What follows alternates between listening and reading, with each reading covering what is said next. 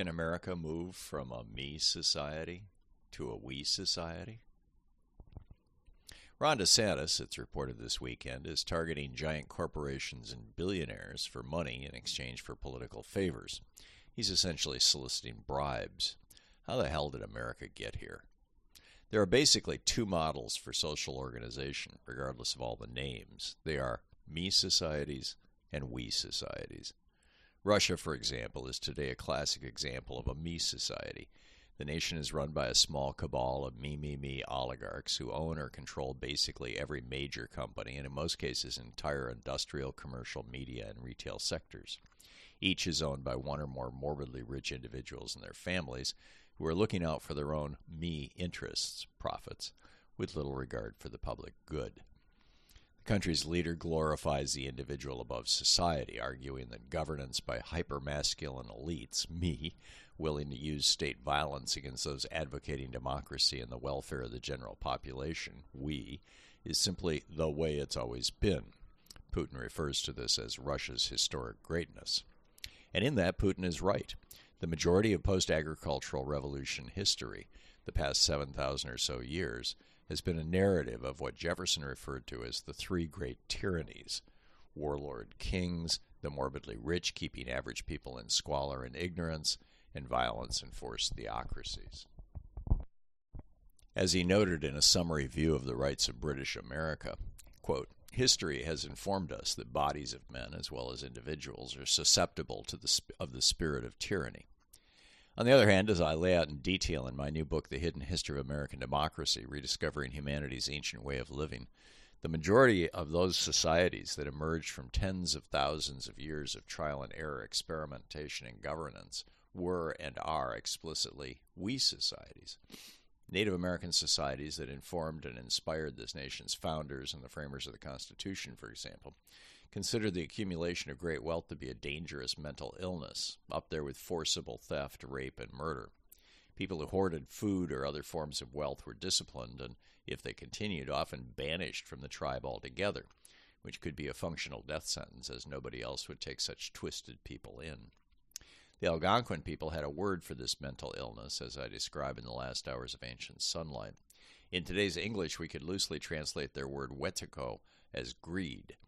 The late professor of Native American Studies at UC Davis, Jack Forbes, told me when I was writing Last Hours that wetiko literally means cannibal, and Forbes uses it quite intentionally to describe European standards of culture.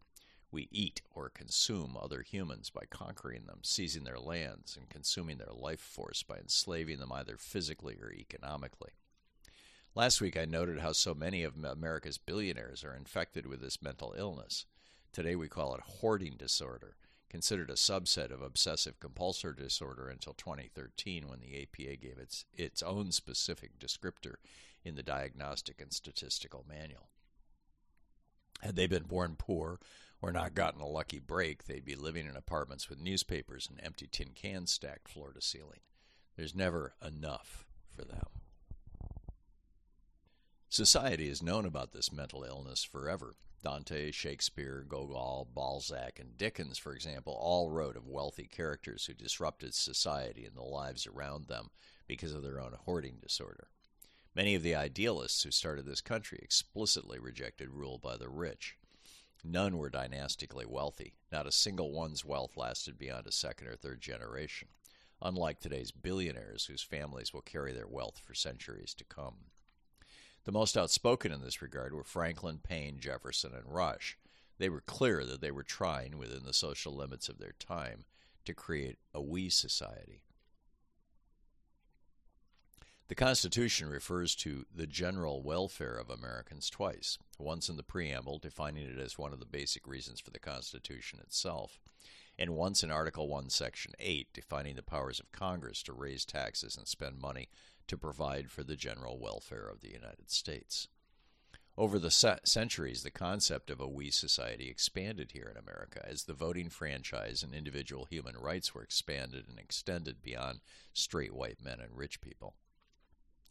Abraham Lincoln enthusiastically signed the Morrill Act on July 2, 1862, giving each of the states 90,000 acres of federal land to use to fund and build 76 tuition-free land-grant colleges, so young people could climb out of poverty through education. In his 1888 State of the Union address, President Grover Cleveland pointed out, "We view with pride and satisfaction this bright picture of our country's growth and prosperity, while only a closer scrutiny develops a somber shading. We discover that the fortunes realized by our manufacturers are no longer solely the reward of sturdy industry and enlightened foresight, but that they are largely built upon undue exactions from the masses of our people. The gulf between employers and the employed is constantly widening, and classes are rapidly forming, one comprising the very rich and powerful, while in another are found the toiling poor." And what was the cause of this crisis for Americans' 19th century working class families? President Cleveland laid it out with a surprisingly blunt vehemence in the next sentence, quote, "As we view the achievements of aggregated capital, we discover the existence of trusts, combinations, and monopolies, while the citizen is struggling far in the rear or is trampled to death beneath an iron heel. Corporations, which should be the carefully restrained creatures of the law and the servants of the people, are fast becoming the people's masters." The people and Congress were listening to this critique of the me society that was emerging with the Industrial Revolution. America was outraged at the way corporations and the morbidly rich were behaving, and President Cleveland had given voice to their anger. A mere 2 years later, the Sherman Antitrust Act of 1890 was passed, criminalizing monopolies. They called them trusts back then. The law opens with, quote, "Every contract, combination in the form of trust or otherwise, or conspiracy in restraint of trade or commerce among the several states or with foreign nations is hereby declared to be illegal. Every person who shall make such a contract or engage in any such combination or conspiracy shall be deemed guilty of a misdemeanor, and on conviction thereof shall be punished by fine not exceeding $5,000 or by imprisonment not exceeding 1 year, or by both said punishments at the discretion of the court." A short 2 decades later, progressive Republican presidents Teddy Roosevelt and William Howard Taft were using that same law to break hoarder John D. Rockefeller's Standard Oil Trust into almost 30 pieces. Theodore Roosevelt was clear that he wanted to move America closer to the we society that he believed the founders envisioned and the times demanded. On August 31, 1910, he told an audience in Osawatomie, Kansas, quote, "I stand for the square deal. But when I say I am for the square deal, I mean not merely that I stand for fair play under the present rules of the game, but that I stand for having those rules changed so as to work for a more substantial equality of opportunity and of reward for equally good service." Roosevelt was quite clear about what his square deal meant for average Americans. Now, this means that our government, national and state, must be freed from the sinister influence or control of special interests, exactly as the special interests of cotton and slavery threatened our political integrity before the Civil War. So now the great special interests too often control and corrupt the men and methods of government for their own profit. We must drive the special interests out of politics. In that, Teddy Roosevelt essentially declared war on the morbidly rich of his day and the corporations that got them that way. Quote, "The citizens of the United States must effectively control the mighty commercial forces which they have called into being. There can be no effective control of corporations while their political activity remains. To put an end to it will be neither a short nor an easy task, but it can be done." During Roosevelt's tenure, states and the U.S. Congress began passing powerful laws to limit the corrupting power of money in politics. In 1905, for example, Wisconsin passed a law that explicitly said, quote, "No corporation doing business in this state shall pay or contribute or offer consent or agree or to pay or contribute directly or indirectly any money, property, free service of its officers or employees or thing of value to any political party, organization, committee, or individual for any political purpose whatsoever, or for the purpose of influencing legislation of any kind, or to promote or defeat the candidacy of any person for nomination, appointment, or election to any political office." The penalty included a substantial fine, years in prison for individual executives, and the political death sentence of the corporation itself, being forbidden from doing business in Wisconsin. Quote, Any officer, employee, agent, or attorney, or other representative of any corporation acting for and in behalf of such corporation who shall violate this act shall be punished upon conviction by a fine or by imprisonment in the state prison for a period of not less than 1 or more than 5 years, and its right to do business in this state may be declared forfeited. 2 years later, efforts to control bad behavior by rich people and corporations went federal with the Tillman Act of 1907. That law explicitly forbade any corporation nationwide from giving money to politicians. It is unlawful for any bank, national bank, or any corporation organized by authority of any law of Congress to make a contribution or expenditure in connection with any election to any political office. By 1925, the Tillman Act had been incorporated into the Federal Corrupt Practices Act, further limiting money in politics. And in 1938, we got the Hatch Act, which limited contributions from rich people to $5,000 per candidate and $3 million per party.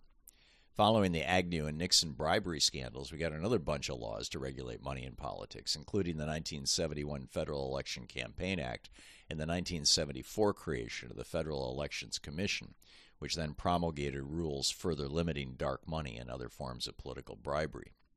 These modern efforts to establish a we society had deep roots in Teddy Roosevelt's presidency. Expanding on the idea of that we society, in an August 1912 speech in Chicago, Teddy Roosevelt called for a national minimum wage and government programs for Social Security, saying working people shouldn't earn so little that they must steal food and couldn't provide for their families, deal with illness, or have a safe, comfortable retirement. Quote, "We stand for a living wage. Wages are subnormal if they prevail to provide a living for those who devote their time and energy to industrial occupations. The monetary equivalent of a living wage varies according to local conditions, but must include enough to secure the elements of a normal standard of living, a standard high enough to make morality possible, to provide for education and recreation, to care for immature members of the family, to maintain the family during periods of sickness, and to permit of reasonable savings for old age." End quote. The fulfillment of his vision came a generation later when his distant cousin, Democrat Franklin D. Roosevelt, became president and pushed through his New Deal.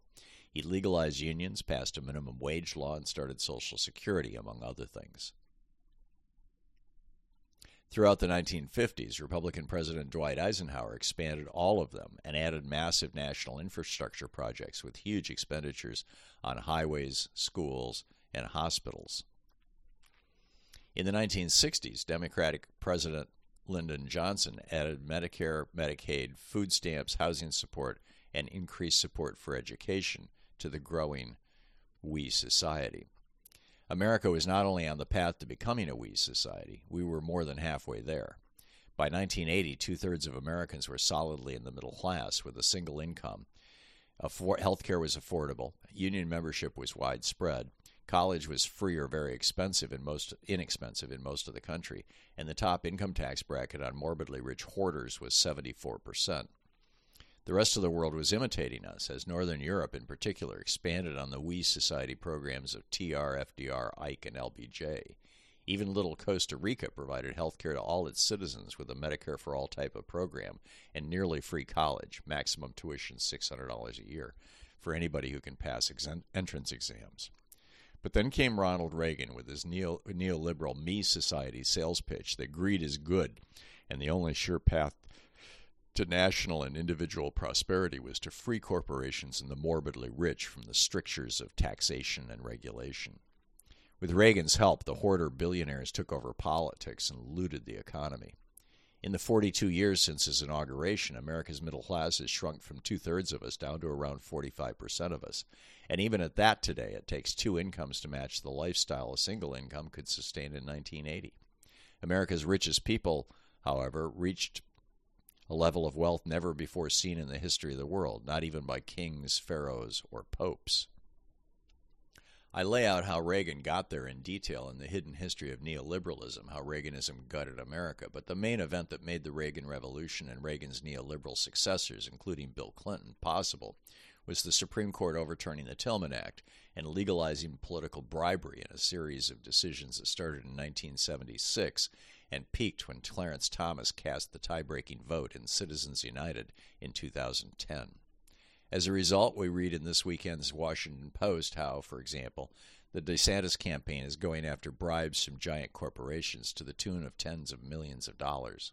Quote, when Florida Governor Ron DeSantis took office in 2019, his political team made a list of the state's top 40 lobbyists and about 100 of their suggested clients to target for political contributions, according to a fundraising document reviewed by the Washington Post. Next to the name of each lobbyist was a dollar figure, an ask that the DeSantis team hoped they would raise based on their book of clients, whose names were also listed in the document and included large corporations such as Disney and Motorola, as well as sports organizations, billionaires, and interest groups with extensive business before the state. End quote. DeSantis, of course, is not unique in this. Since 5 Republicans on the Supreme Court changed the rule of the game of politics, both parties— and the Greens, Libertarians, and No Labels, welcome support from corporations and the morbidly rich, although members of the Congressional Progressive Caucus eschew corporate PAC contributions.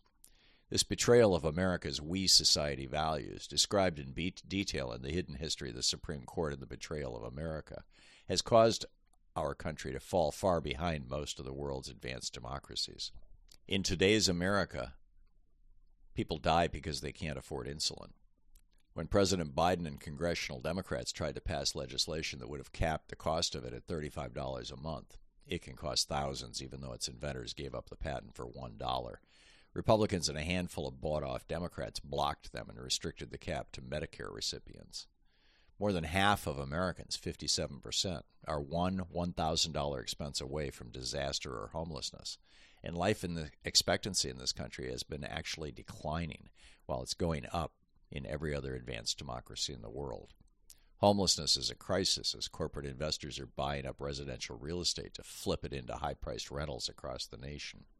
As I noted last week, we're plagued by a lack of health care, student debt, illiteracy, and a gun-driven slaughter of our children, all problems that pretty much don't exist in other advanced democracies. While congressional Democrats and the Biden administration have made some really significant steps away from the me society of Reaganism and toward a new we society, they're constantly stopped by politicians who've been corrupted by giant corporations and the morbidly rich. For America to fulfill her promise and become the nation the majority of our citizens want, voters in Congress must prioritize stripping out of law the Supreme Court invented doctrines of money is free speech and corporations are people. In 2020, Democrats in Congress tried to overcome the power of the me society's legal big money bribery. The For the People Act passed the House without a single GOP vote, but was killed in the Senate when Manchin and Sinema upheld a Republican filibuster. Our job now, if we want America to become the we society that represents the highest outcome of democratic governance, is to get a large enough progressive majority in Congress that in 2025 we can actually pull it off. Tag, we're it.